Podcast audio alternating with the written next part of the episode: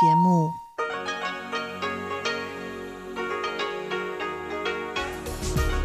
This is Radio Taiwan International. Welcome to the news on Radio Taiwan International. I am John Van Trieste, coming to you from Taipei, Taiwan. We begin with a look at today's top stories. Taiwan confirms a 45th case of COVID 19. Health Minister Chen Shizhong says Taiwan faces the challenge of ensuring public health without shutting itself off from the world as the COVID 19 outbreak continues. And officials have a list of people possibly infected with COVID 19 after coming in contact with a visiting Australian musician. But first, today's top story.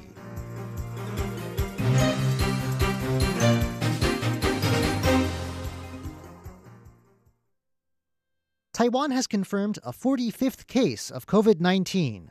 The case is part of a cluster of eight infections centered on a hospital in northern Taiwan. The patient, a woman in her 50s, is believed to have contracted the disease while hospitalized for a different condition. The ward where she was staying also housed a patient with COVID 19, although in a different room. The woman was discharged in late February, but because she had been in the same ward with a confirmed COVID 19 case, health authorities considered her to be at risk of infection too. She was subject to health screening along with other people who had been in close proximity to the COVID 19 patient. She has tested positive, and her case was officially confirmed Friday. Health Minister Chen Shizhong says that the biggest challenge Taiwan will face as the COVID 19 outbreak continues will be ensuring public health without shutting Taiwan off from the world.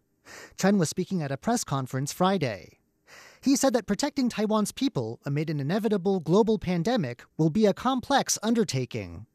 He said the challenge involves finding the right balance between managing incoming travelers and maintaining diplomatic exchanges. Chen said the government's Central Epidemic Command Center will put in place more comprehensive guidelines to better regulate activities that involve large crowds. These include community and company events, as well as demonstrations and public gatherings.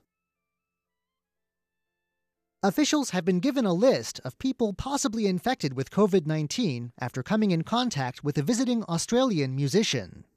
The musician arrived in Taiwan from the UK on February 23rd after transiting through Bangkok.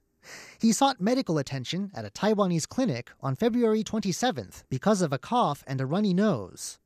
He then took part in performances held at Taipei's National Concert Hall on February 28th and March 1st before departing for Australia on March 2nd.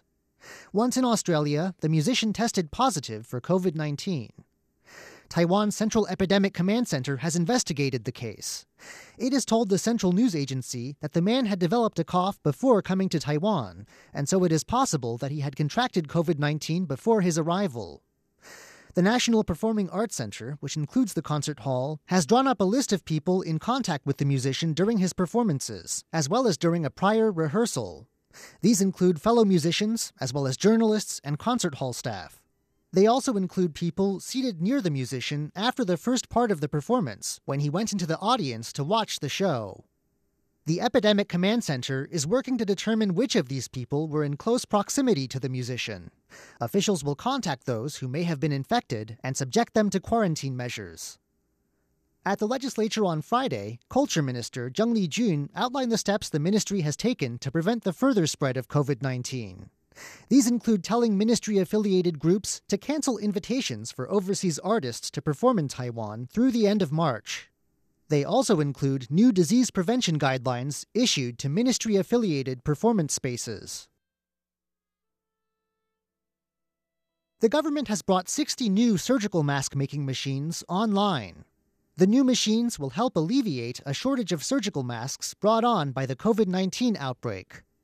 President Tsai Ing wen visited the production site housing the machines on Thursday.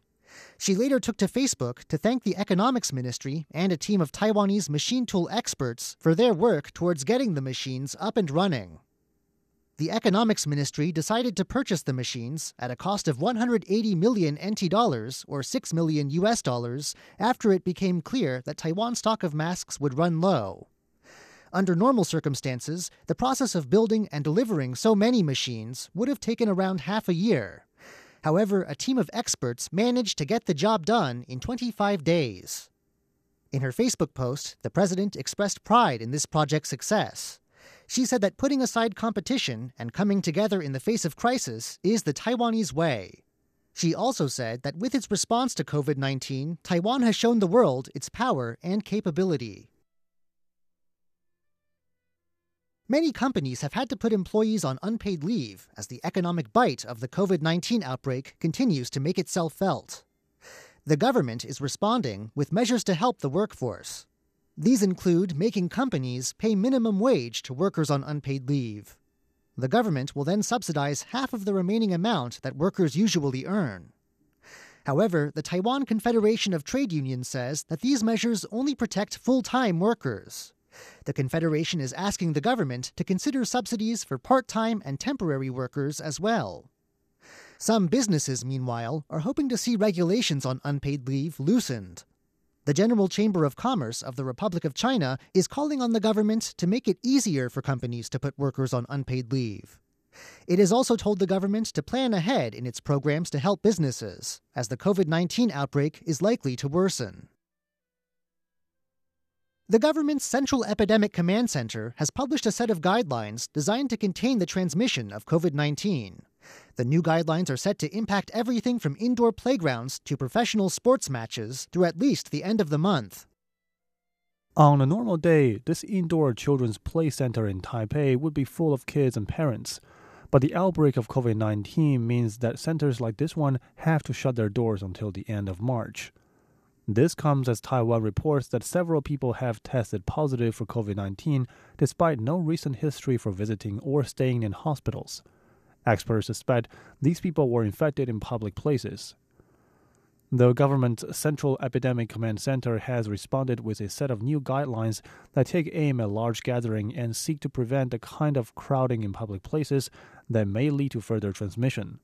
It isn't just children that the guidelines aim to protect. Adult sports fans are just one other group affected. Taiwan's Professional Baseball League has pushed back the opening of its upcoming season to March 28th, a two week delay. The league has announced limits on interaction between players and fans, no autographs, handshakes, or pictures. And it says it will cancel the season altogether if the government requires it to. Meanwhile, Taiwan's Pro Basketball League is banning spectators from its games. Fans will only be able to catch the latest matches on TV. Jake Chen, RTI News.